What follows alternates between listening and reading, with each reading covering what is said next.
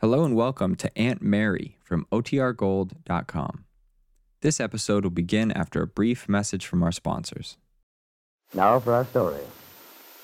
In the Lane farmhouse on Willow Road this evening, there was that pleasant, bustling air of anticipation which precedes the arrival of a guest for dinner.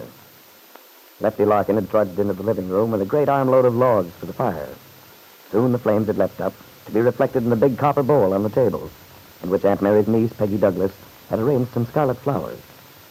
Fragrant odors drifted in from the kitchen, where Aunt Mary was busy frying chicken, taking time to peep into the oven occasionally at the pie she was baking. Upstairs in her room, Peggy was changing into a dress which was the favorite of Nicholas Dorn, the one of white wool with gold trimming around the neck. Peggy's friend Jane Plummer was sitting on the bed, chatting, but now she wandered into the kitchen to talk to Aunt Mary for a while. Hello, Aunt Mary. I thought I'd come down and bother you for a change. Why, Jane, you're no bother. Sit down, child. I'm glad to have company. Ooh. My, something smells awfully good. It's the mince pies I'm baking. Mince pie. Mmm. I always think of Randy when I make one. It's his very favorite.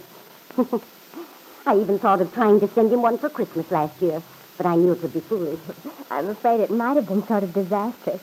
Even if you marked the package washable or something. yes, it would have been pretty messy by the time it reached it. have you heard from Randy lately, Aunt Mary? no, I haven't. Not in a long time.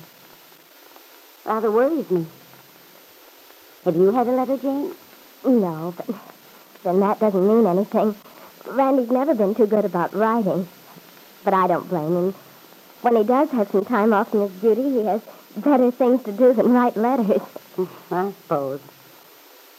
Still, I shouldn't think there'd be much to do on most of those islands in the Pacific. No, but oh well, I I keep hoping we'll get news that he's coming home one of these days. So do I. I miss that son of mine a lot, Jane. Of course you do, Aunt Mary. Well, maybe he'll surprise us someday and send us a wire that he's on his way. Yeah, perhaps he will. Let's keep our fingers crossed, you and I.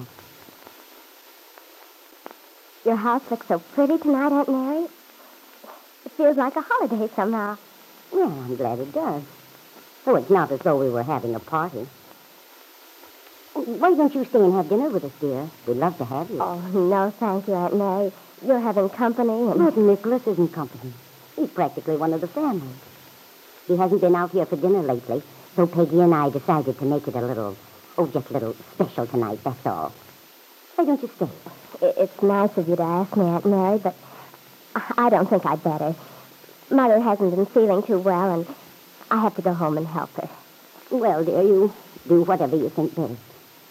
Perhaps you can come over next time Nicholas is here. You know, I, I feel sort of guilty about Nicholas. But why, Jane? Well, Aunt Mary, I didn't like him a bit at first, and I wasn't too subtle about letting him know it either. Well, Jane, I had no idea. I'm ashamed of it now. My whole opinion of him has been changed. Well, I'm glad to hear that because he's really a very fine boy. I know, Aunt Mary. Ever since Bill Meade told me about how Nicholas went to him and told him the marriage had been called off, I realized I'd been wrong. That was such a decent thing to do. I mean, telling Bill. Indeed, it was. And Nicholas was the one who decided the marriage should be postponed. Even though he wanted to marry Peggy very much. Yes. Well, it just goes to show how careful we should be about making snap judgments. It's taught me a good lesson. You mustn't blame yourself too much. I'm sure your chief concern was for Peggy's happiness. Yes, it was. It, well, it, it bothered me terribly to think of Peggy's marrying someone she wasn't in love with and, and who wasn't in love with her. I was sure a thing like that couldn't work. I agree, Jane. The funny thing is, I, I'm beginning to think I was wrong about part of it. How do you mean, dear? Well, the way Nicholas Dorn's been acting lately, it, it looks to me as if he is in love with Peggy after all.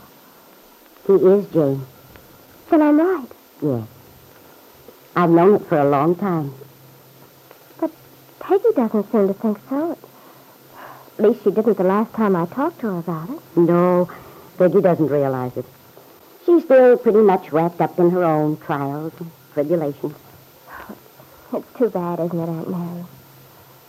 Well, I guess that's the way it goes. People loving someone who doesn't love them. It seems so, well, wasteful. Yes. It's too bad love can't always be returned. But I don't believe it's ever wasted. It always does good for someone. Even if it's only for the person who feels it. Maybe. Why, look at Nicholas. He's changed so much since he's been able to break down all that bitterness he had. Been able to accept his love for Peggy. Now he's a, well, he's, he's a different person. So warm and friendly. But at that moment, the young man in question might have been inclined to disagree with Aunt Mary. As he drove along Willow Road on his way to the Lane Farm, Nicholas Dorn was calling himself a romantic fool. If he wasn't, why didn't he pull up stakes, cross off this episode with Peggy Douglas as so much experience, and go back to Hollywood where he belonged? And then his thoughts were interrupted as the headlights of his car picked up the figure of a young man plodding along the road. The young man who wore the uniform of a U.S. Marine.